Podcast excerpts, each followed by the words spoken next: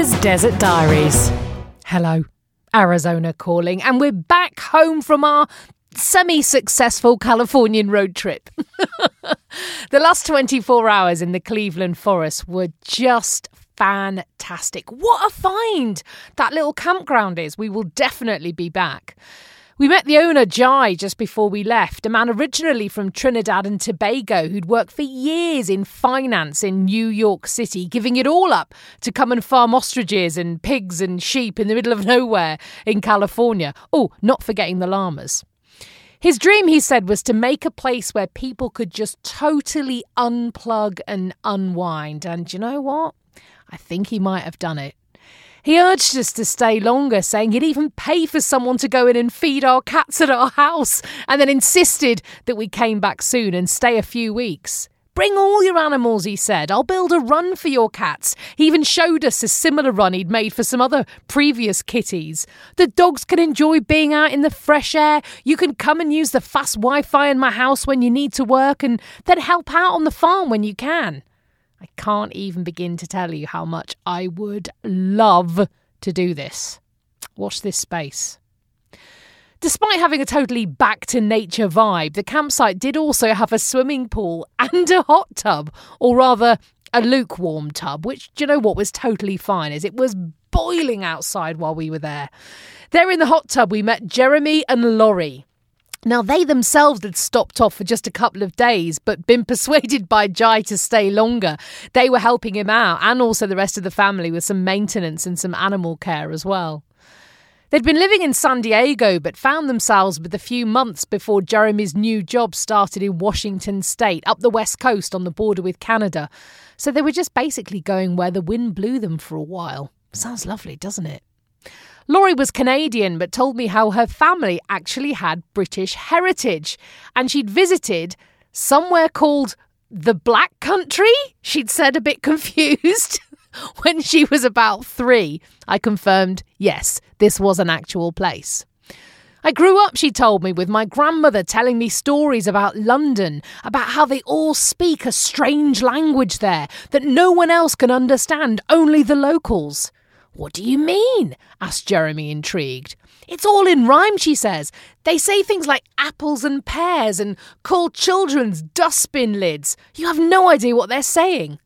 And they only speak this in London? he asked. Yes, she nodded. They turned and looked at us in great anticipation, ready for us to confirm that yes, people in London spoke a totally different language to everyone else in the country. And, well, we didn't really have the heart to tell them, so just said, well, yes, rhyming slang, Cockney rhyming slang. It is a thing. You'd best get a dictionary if you ever visit my old China. We were sad to leave Cleveland Forest, but spent the day winding back slowly along the I 8 to Arizona, watching the landscape slowly change into the mountains and desert that mean that we're home.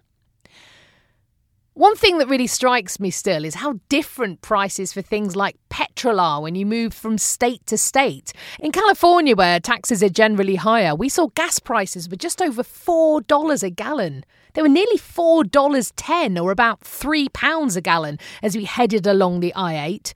We hung on, willing the wagon to keep going until we hit Arizona. And as we crossed the border at Yuma, we coasted into a gas station on fumes to fill up for $2.83 a gallon or around two pounds and five pence. I mean, a huge difference when you're filling up your tank, let alone the tank on an RV. I mean, from what I understand it, petrol in England is about five pounds a gallon right now. So, I mean, either way, it is cheaper to get around here, but a matter of miles can make a big, big difference in your budget.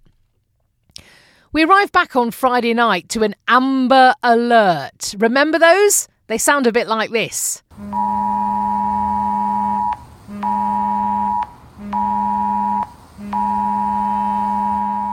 Urgent messages that pop up on your mobile phone, usually to warn you of an escaped fugitive or abducted child. I mean, luckily, not that common. But more common is weather events that Amber Alerts are warning you about. And that's what this one was about. A dust storm was coming, we were told. Be aware. Zero visibility conditions are imminent, said the first alert. Be prepared. Pull your car over. Leave the freeway if possible. We rushed outside to see a bright orange sky surrounding our house, and whilst visibility wasn't too bad where we were, we could taste the dust in the air, especially as the wind started to whip up. We watched one of the dog beds fly across the garden and so quickly pushed all our garden furniture together in an attempt to keep it intact and went back inside. The weather continued to play up over the next few days as the first major monsoon of the season hit, and it poured for hours and hours, causing major floods across the valley and leaving some people stranded in more rural areas. We'd known the rain was on the way as soon as we got home, actually, as we'd found our garage scattered with the absolutely enormous dead bodies of Palo Verde beetles. Now, Palo Verdes aren't despite their appearance, anything to do with a cockroach, not massive cockroaches at all. No. And thank goodness, because I do not ever wish to see a cockroach that is four inches long. Ah. No, Palo Verdes only actually show up once a year, just as the monsoon season starts. They're actually perfectly harmless. They don't bite, they don't sting, they don't carry disease, but they are huge.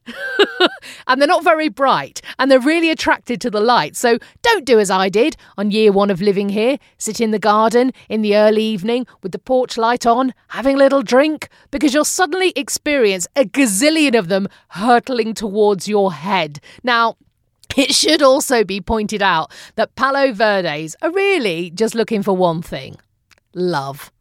That's where they're flying around in a mad frenzy for a few weeks around the monsoon season, because essentially they're just desperately trying to find Mr. or Mrs. Right. Honestly, though, that fact doesn't make you feel any better when an insect the size of a sparrow is heading straight for your face. Also, you're more likely to see Palo Verde beetles if you've got a Palo Verde tree nearby. That's where the bugs get their name from, essentially, because they feed off the roots of that when they are but enormous grubs. The thing is, Palo Verde trees are everywhere. in Arizona, I can see about six from my window right now, so really, that's a bit of a moot point. The skies have been cloudy and the humidity really high, well, for Arizona anyway, for the last few days. And we had one night this week where it poured from dusk until dawn. It's still as toasty as anything, right through the night. And I'm thankful for the rain actually, as I had to cover up a few of our plants over the last few weeks with massive white bed sheets, as the sun was actually burning their leaves. They were all singed yellow and brown and no amount of water seemed to keep them hydrated. A palm tree in next door's garden actually lost all of its leaves, or rather fronds, in one fell swoop a couple of days ago. Oh, they just crashed to the ground, and now just a trunk remains. And you know what? There's still another solid six weeks of summer to go. Whew! I'll see you in the desert.